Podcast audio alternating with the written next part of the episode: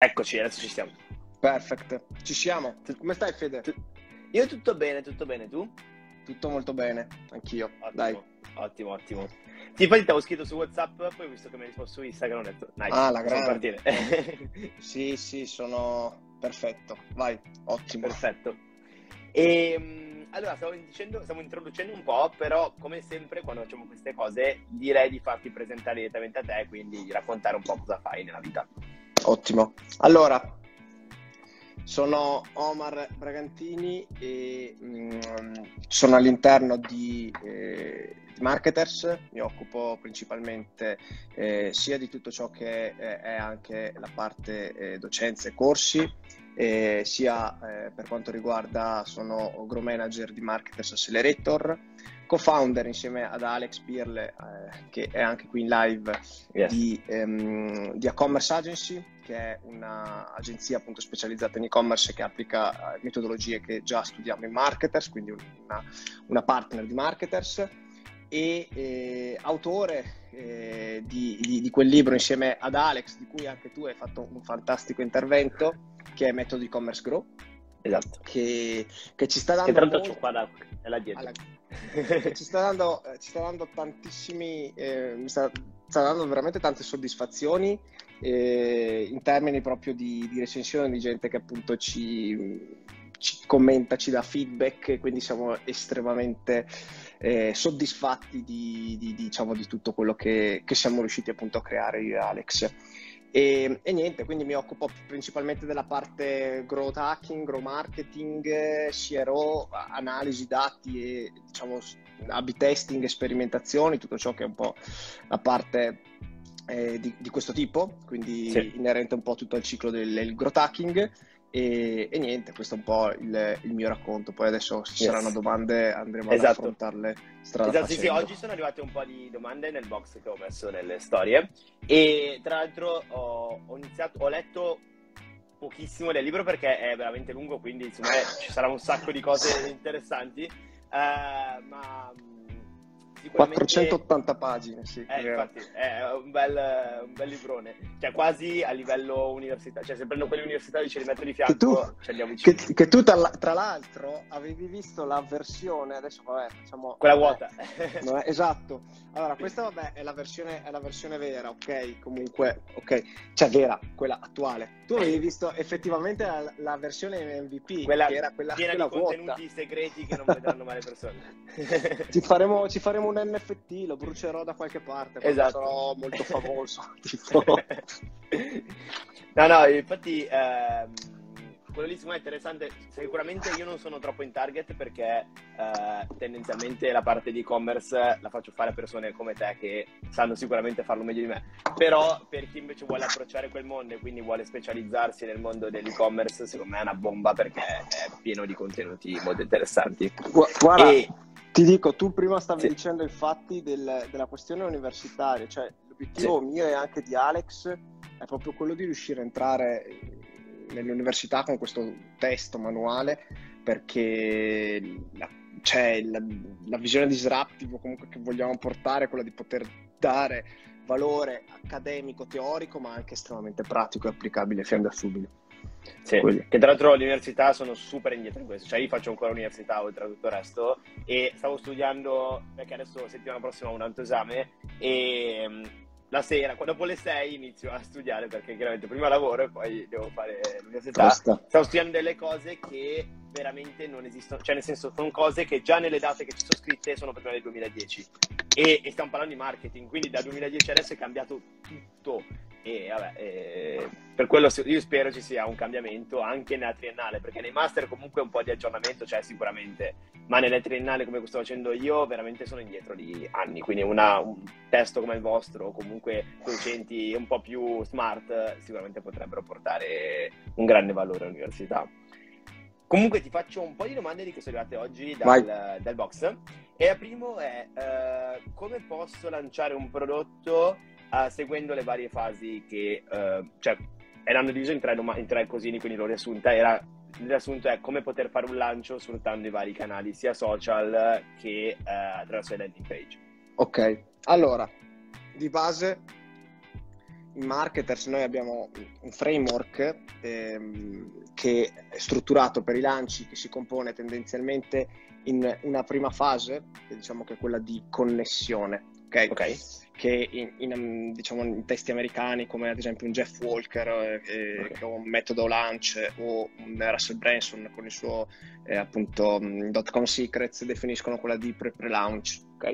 Che è quella, altro non è che quella di eh, noi l'abbiamo chiamata connessione perché è un, è un, termine che effettivamente è molto più di acquisizione, cioè potrei dire è la parte in cui acquisiamo le lead o comunque okay. entriamo in contatto con le lead, quindi è un termine un po' più che fa capire una visione molto più a 360, no? quindi entriamo in connessione con la nostra buyer persona, okay. okay. dopo ovviamente averla studiata, perché quello è fondamentale, sappiamo eh sì. quanto è importante è questa fase di analisi. Quindi successivamente eh, noi andiamo in quella che è poi eh, la fase che definiamo essere deep nurturing, ovvero noi acquisiamo le nostre, nostre lead, in questo caso potrebbero essere delle mail, con un, quello che definiamo appunto un bait, un, un, click, un lead magnet, una parte diciamo gratuita, un free, ok, un freebie, che ci permette di dare valore, esporci come una fonte autorevole che dà del valore, quindi il valore okay. ovviamente che dai questo freebie per acquisire le mail deve essere estremamente più alto rispetto al, diciamo, al pain che hanno, al, al, problema o alla crisi che può avere il potenziale lead nel darti le mail. Quindi deve essere un valore molto più alto a livello soprattutto sì. di percezione. Quindi nel deep nurturing andiamo a, eh, a strutturare questa nostra fase di connessione con una fase più di valoriale quindi veicoliamo quello che può essere il nostro valore, quello che può essere, siamo dei liberi professionisti, quello che sappiamo che può, dopo aver studiato il nostro target, il nostro buyer personas, possono essere delle piccole soluzioni che noi diamo ai loro problemi, che abbiamo studiato, che gli abbiamo chiesto. Quindi la fase di nurturing può essere anche continuare a fare dei sondaggi, ad esempio, su Instagram, sui vari canali che abbiamo, su bot o dei, su dei typeform, per poter okay prendere informazioni necessarie per eh, creare dei contenuti e creare qualcosa che possa effettivamente dare delle okay. soluzioni o dare del valore. Ma quindi, quindi poi andate a personalizzarle, cioè nel senso esatto. in base alle risposte, ok? Esattamente, esattamente. Qui ad esempio tipico io in, in molti lanci, eh, anche ad esempio per il libro per Meg, per Metodo e-commerce grow, e, o per Shopify Start, che è, stato, è l'altro prodotto che, che abbiamo appunto su, su Shopify. E, um, ho fatto una forte analisi proprio di, di feedback della buyer personas, studiando le problematiche, cosa vorrebbero trovare all'interno di un corso che possa risolvere le loro problematiche, le criticità, e sulla base di quello pian piano veicoli dei contenuti che diano okay. delle soluzioni pratiche. Ok. Deep Nurturing è la terza fase, è un po' quel, eh, scusami, eh, l'hype è la terza fase, eh, okay. viene appunto dopo il Deep Nurturing e, e, altro non è che eh, la generazione di quello del eh, hype, dobbiamo vederlo un po' come gli, gli, eventi di presentazione di un nuovo iPhone, gli eventi di presentazione di un, okay, di un big brand, è quelle, non vedo l'ora che arrivi questo prodotto, non vedo l'ora okay. che arrivi questo servizio. Come la genero? La genero proprio nel momento in cui io eh, vado a creare una sorta di countdown, vado a creare una sorta di eh, ci sono pochi posti a disposizione, okay. quindi cerca di confermare, quindi creo anche de- delle gamification, de- della scarcity, dell'urgency, dei micro commitment, ovvero do degli impe- dei piccoli impegni per poter ehm, in qualche modo creare quella sorta, quella logica del, persuasiva della coerenza che se magari mi fa un piccolo passino è più probabile che mi vada ad acquistare il prodotto. Okay. Poi c'è la fase di lancio, quarta fase, quella appunto dove landing page, email marketing, acquisite, social, ok? Ok. E lì vado a spingere effettivamente su quello che è la vendita del nostro prodotto. Ok. E infine l'ultima fase che è quella di eh, post launch. Eh, possiamo okay. chiamarla, abbiamo preferito definirla come retention, ok? okay. E, e, effettivamente è la fase dove ci si scorda maggiormente, spessissimo, quando si arriva alla fase di lancio, si lancia e poi si, si perde tutto. Si dimentica. Si, si, si, dimentica che c'è chi ha acquistato, quindi ci sono dei clienti che tendenzialmente, ok, ci hanno dato i soldi per sì. un valore, ma che potenzialmente possono darci tanto altro valore, non solamente sì. in termini monetari, ma anche monetari e ci ricordiamo che ovviamente abbiamo acquisito mille lead, hanno acquistato in 100, cavoli ce ne sono altre 900, 900. che potenzialmente erano interessate al nostro prodotto o comunque a parte dei nostri contenuti ma non hanno acquistato. Qui dobbiamo subito fare dei sondaggi, dobbiamo capire perché quelli che non hanno acquistato non hanno acquistato, se hanno trovato delle altre soluzioni da qualcun altro, se era un, un problema di pricing e quindi un problema di percezione che non okay. siamo riusciti ad, ad aumentare il, eh, il valore percepito del nostro prodotto a livello del pricing da loro aspettato o capire anche su quelli che invece hanno acquistato le motivazioni che, che li hanno portati ad acquistare. Dobbiamo capire questi scarti eh, di coloro che da un, da un lato hanno, hanno, acquistato e perché hanno acquistato, perché si sono fidati di noi. Cos'è stato la, la miccia, il trigger che gli ha azionato il mi fido di Omar, mi fido di Federico, quindi compro i loro libri. Ok? Mm-hmm. Dall'altro lato, perché sì, sì, sì. cos'è che non abbiamo fatto scattare nel non acquisto? E quindi il post launch diventa altro che un ciclo che sulla base delle analisi mi permette tutto. di ricominciare tutto esattamente. Infatti ho notato che questa fase molto spesso viene super sottovalutato, ma molto spesso proprio non si pensa neanche che potrebbe esistere. Cioè che fanno l'evento, eh, lo annunciano, fanno tutto l'hype, fanno l'evento e poi finito l'evento basta. Magari qualche foto che c'è stato l'evento e poi non c'è più niente.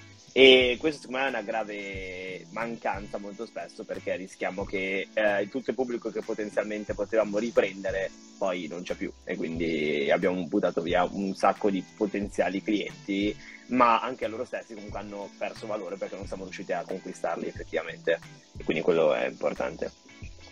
E invece ti volevo c'è un'altra domanda, penso che sia parecchio generale, cioè non, non, me ne intendo io, però penso sia parecchio generale, ti chiedono come posso scalare il mio e-commerce. Questa è una domanda, penso che potresti scriverci altri tre libri su questo, quindi eh, allora, secondo me è un po' ampia, però dei consigli rapidi su come potrebbe farlo. Allora, scalare un e-commerce effettivamente equivale in parte a quella che abbiamo definito essere anche la parte di post launch di retention. Okay. In altra parte c'è il pilastro, uno dei cinque pilastri del nostro metodo, appunto l'ultimo è circolarità, che vediamo effettivamente, definiamo quello che per noi possa voler dire scalabilità. Scalare. Scalare non vuol dire solamente raddoppiare il budget di ADV e quindi spendere di più, anche, Okay. Vuol dire anche essere sostenibili, perché so- un, ok, dipende se siamo in scaling o comunque diverse metodologie di business e di idee, ok? Però se non ci interessa scalare, ma comunque ci interessa andare eh, anche a profitto, comunque essere sostenibili, anche nel lungo periodo, questo è scalare. Okay? Dall'altro lato, scalare significa anche aumentare il mio portafoglio di prodotti. Okay? Quindi abbiamo sì, una, una, scalabilità verticale, una scalabilità orizzontale, verticale, ovvero aumentarli in termini di valore e di price. Ok Ok. Ho la scala, la value enter. Orizzontale magari vuol dire aprirmi a diverse scalabilità orizzontale a livello di prodotti, vuol dire magari aprirmi ad altre nicchie. Esempio, okay. faccio sempre il classico esempio del personal trainer. Ho fatto okay. il corso sugli addominali e quindi faccio la scalata verticale su tutto ciò che è addominali. Mi sposto e magari mi allargo con la partnership con un nutrizionista, faccio il corso insieme a un nutrizionista sulla nutrizione e integrazione per l'allenamento workout. Ok. Figo. Okay. ok. Questo sì. è scalare anche orizzontalmente. Perché si, ah, ci si apre nuove nicchie. E, ehm, e, poi c'è quella che definiamo essere scalabilità circolare, che dal mio punto di vista e anche da quello di Alex, perché si è scritto il libro con me probabilmente a prova, è, è, quella, è quella che definisco allargarci eh, alle, alle, tre tipologie di prodotto. Okay. Perché abbiamo un prodotto fisico che è quello effettivamente dell'e-commerce, classico okay. e-commerce che vende prodotti fisici, che siano abbigliamento, scarpe, integratori, alimentari, eh, magliette, qualsiasi ore, cosa che tocchi quando gadget, qualsiasi cosa, libri, okay, agende, qualsiasi cosa.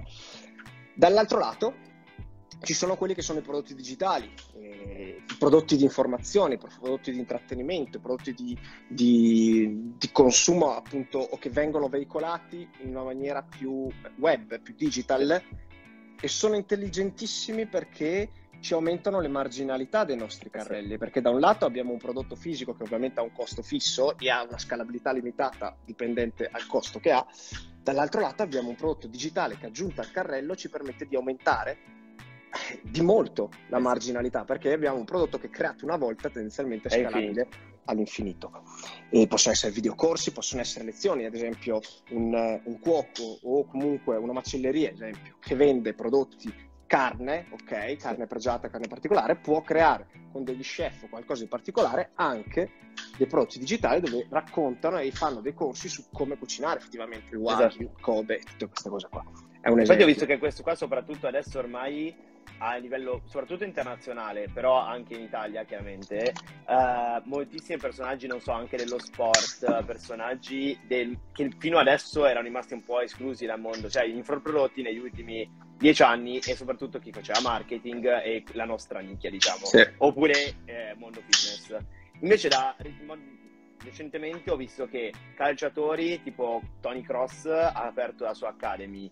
Uh, in Italia mi sembra che um, Yuri Keki abbia fatto qualcosa, noi sono uscite delle ads, Barbieri aveva fatto un corso di cucina. Cioè, comunque Barbieri, sì. moltissimi diciamo, personaggi che sì.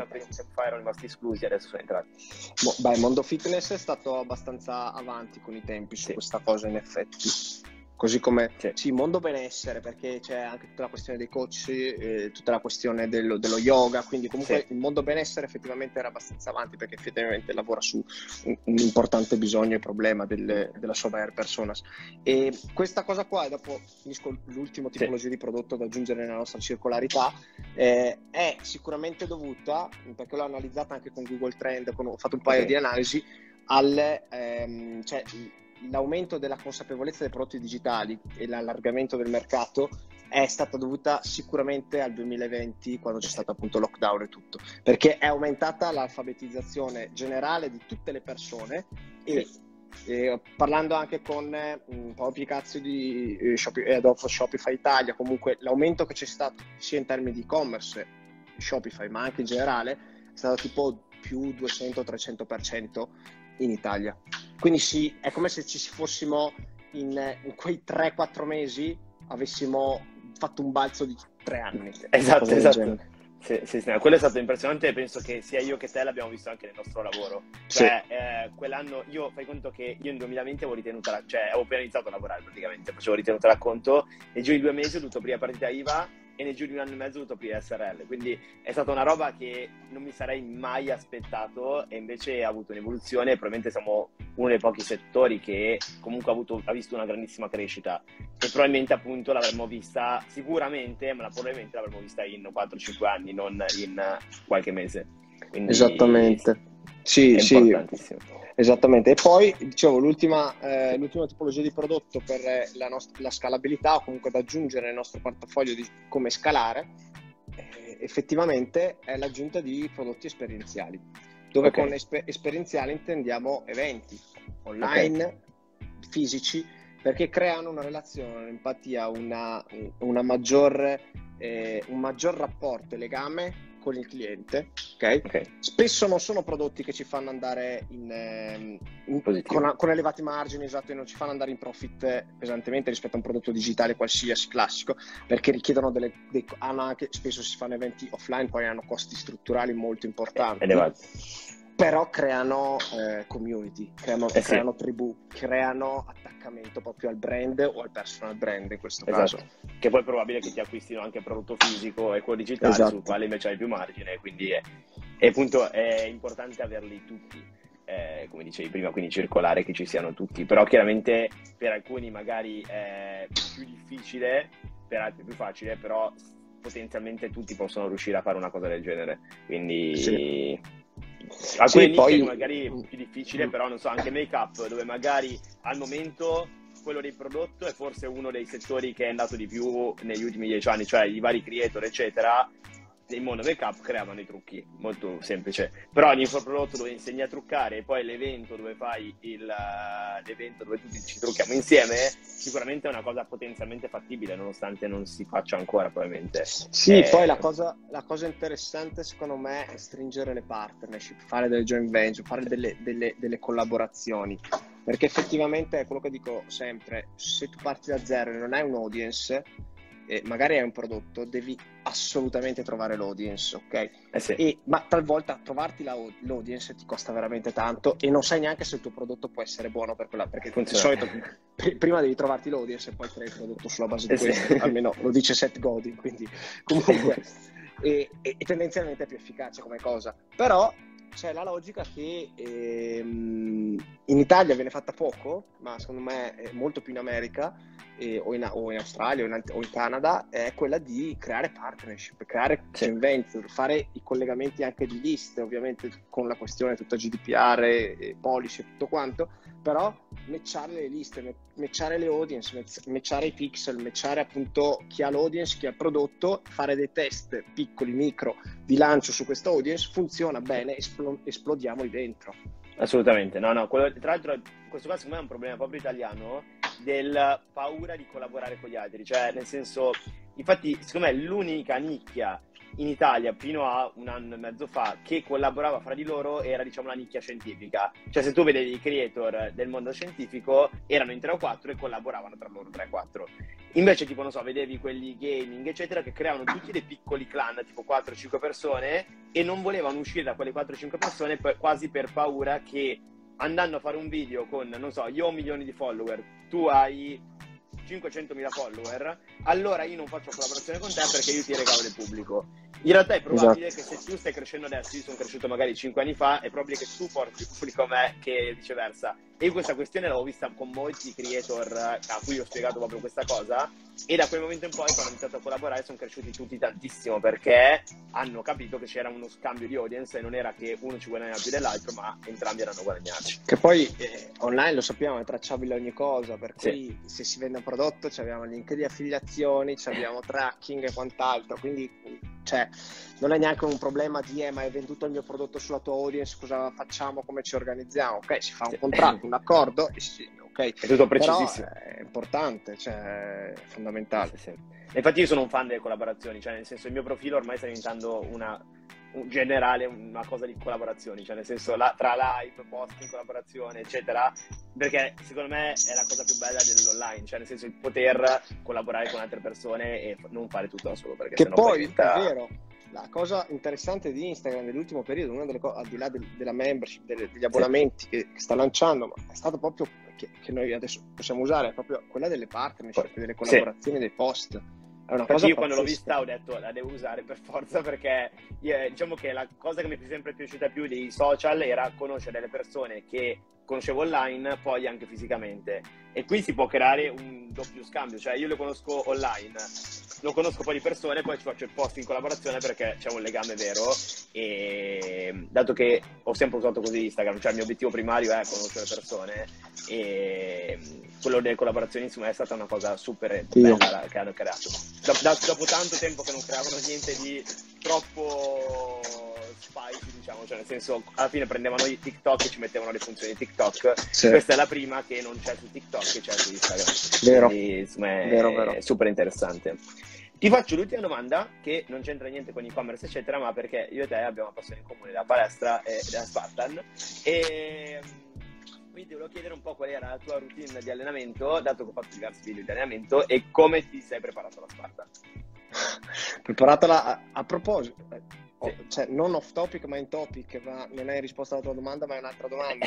Ti sei iscritto già alla Spartan di quest'anno? Al 29 maggio. Al 20... Ah, vai già così presto? No, io vado a settembre al... Vabbè, magari ci becchiamo No, là, comunque le fa- alla- quest'anno le faccio tutte. Tutte? Anche perché ho, diciamo, sponsor, eccetera. E Ah, quindi la mia idea era fare tutte le, le Spartan per avere la trifecta. Quella con, Bomba. E fai la super 10 km? Adesso a maggio faccio 10, poi Ok. farò quella dopo 5 e poi a settembre faccio la Beast. Bomba. Però ce ne sono un'altra che devo fare e quella probabilmente la farò super. No, la farò quella da 5 giusto per eh, Top. fare Ah, ci becchiamo a Cesenatico, quella di Cesenatico. Sì. Mi sono già iscritto, infatti. Comunque sì, stavo sentendo anche i ragazzi con cui vado che devo cominciare un po' a, a- a prepararmi. L'anno scorso mi sono preparato zero, Ok. perché la mia preparazione era solita, allenamento in palestra, eh, ci siamo anche sentiti stamattina. Sì. Sei l'unico che mi ma... potrebbe rispondere a quell'ora, perché sono sicuro che schiocchi chiunque altro non risponde. Alle 6 di mattina io ho il classico mio allenamento, che è un puro allenamento di un po' powerlifting se sono in fase di forza o comunque di, di diciamo di, di, ipertrofico, quindi comunque sì. bilanciere pesanti, ipertrofia 6x6, cioè ok, quindi sì, strutture da, da, da palestra e, ehm, mh, però l'anno scorso zero. Non, eh, neanche corsa? Cor- sono andato a correre un paio di volte, ma proprio un paio. Tra l'altro, neanche face- facendo magari 4-5 km andavo a, cammi- a, camminare, però non mi ero preparato, cioè non mi ero preparato a livello di fiato. Mi, mi, sono, mi sono preparato più a livello magari di, mm, di mobilità, eh, strappo slancio, stacco, ok? okay. Perché era più la mia preoccupazione, più che il fiato, era quella di rimanerci eh, eh con qualche contrattura, ok? Quindi mi sono, mi sono, più allenato per questo. Quest'anno invece ho intenzione, essendo anche la 10 km, di, di cominciare a correre magari eh, durante l'estate, cominciare a correre una o due volte a settimana. Mi okay. parto con... Ehm, magari con i 5 km di corsa, facendo anche un po' interval, quindi mi faccio, okay. non so, i 3 minuti di corsa, un minuto di camminata, 3 minuti di corsa, un minuto di camminata, quindi modo di far fiato. Tipo ripetute. Esatto, ripetute. E, ehm, e, poi comincerò anche a fare un, un allenamento a settimana di, di, CrossFit, che così okay. ti alleni, ti alleni sì, bene. Infatti, perché sia io che te facciamo tipo bodybuilding alla fine, esatto. perché più o meno è quello, e non serve a niente per Sparta. Cioè, a parte l'Atlas, forse, che è quel coso che ti alzi e cammini per un po' con quel coso, è l'unico esercizio che ti può servire a fare quello che facciamo noi, perché alzare pesi per il 90% è inutile per la Sparta, ti serve correre e arrampicarti su cose.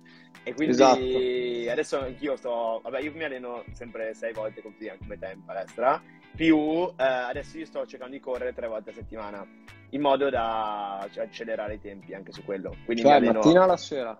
Allora, la mattina mi alleno sempre in palestra, invece ah. la sera, tre volte a ah, settimana, sì. eh, vado, tranne, vabbè, una la domenica in realtà, la domenica mattina vado a correre e poi due volte durante la, gli altri sei giorni, se anche mi sono già allenato la mattina, vado al pomeriggio.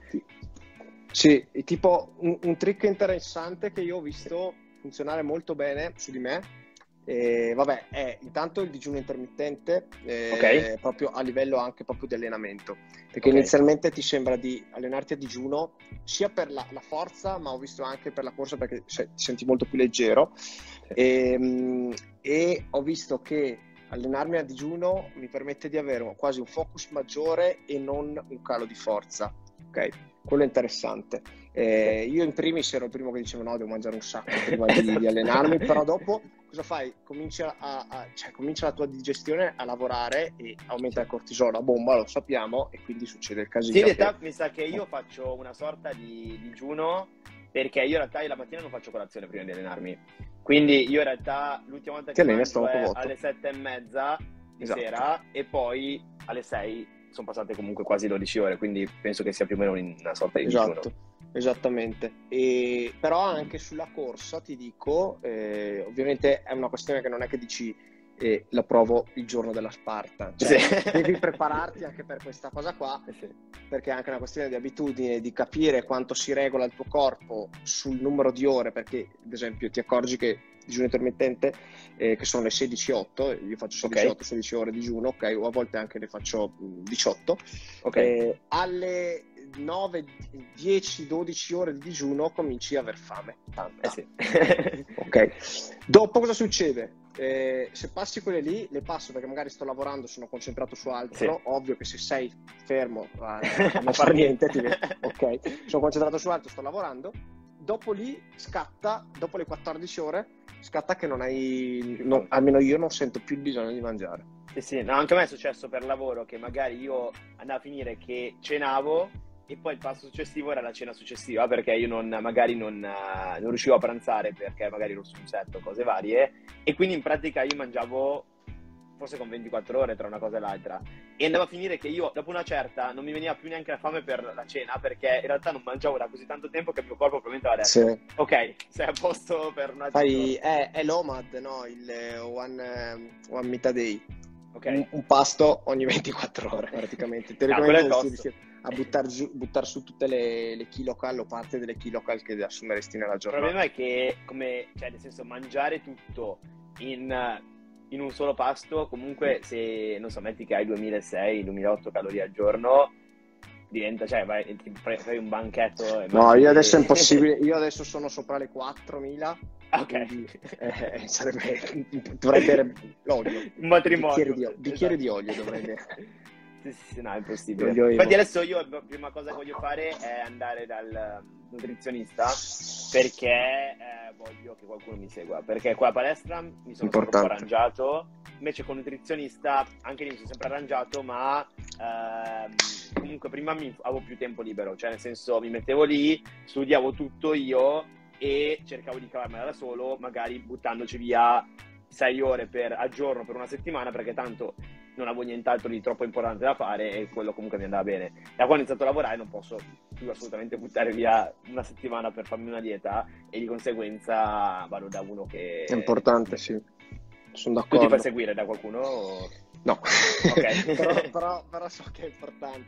Diciamo che io ho la fortuna anche di avere un partner nostro di, di e-commerce che è Christian di Sisto dei, dei Keto Food, ok? Della Ok, Keto. sì. Quindi io quando vado bene in performance mi, sono- mi sto- mi trovo molto bene con la chetogenica e d'estate in, in periodo appunto magari in fase un po' di cutting o di Io non potrò mai fare chetogenica, penso, perché sono vegetariano e quindi È vero penso sia fisicamente impossibile.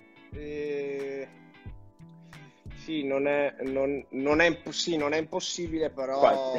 Però- beh, non- pro- su Keto Food, ad esempio, sì, non abbiamo neanche un, un prodotto di origine anim- animale, comunque. Ok. Quindi, però, effettivamente, se vuoi... La, la eh, le proteine, proteine, fai conto che i legumi hanno le carboidrati, Ehm, le altre Solo di proteine uova, uova e, e uova, sì. Solo uova. Uova per- for- beh, uo- uova for- eh, formaggio però è sconsigliato nella. Dovreste- Solo uova. uova a vita. Basta. no, no, sì, sì, sì, però adesso comunque andando da lì da nutrizionista mi dirà lui cosa mangiare per eh, mantenere gli obiettivi, eccetera. Top. Va bene, allora io ti ringrazio per essere Bomba. stato qua con me in live. Eh, questa qua uscirà domenica su YouTube e eh, penso domenica stessa anche sul podcast.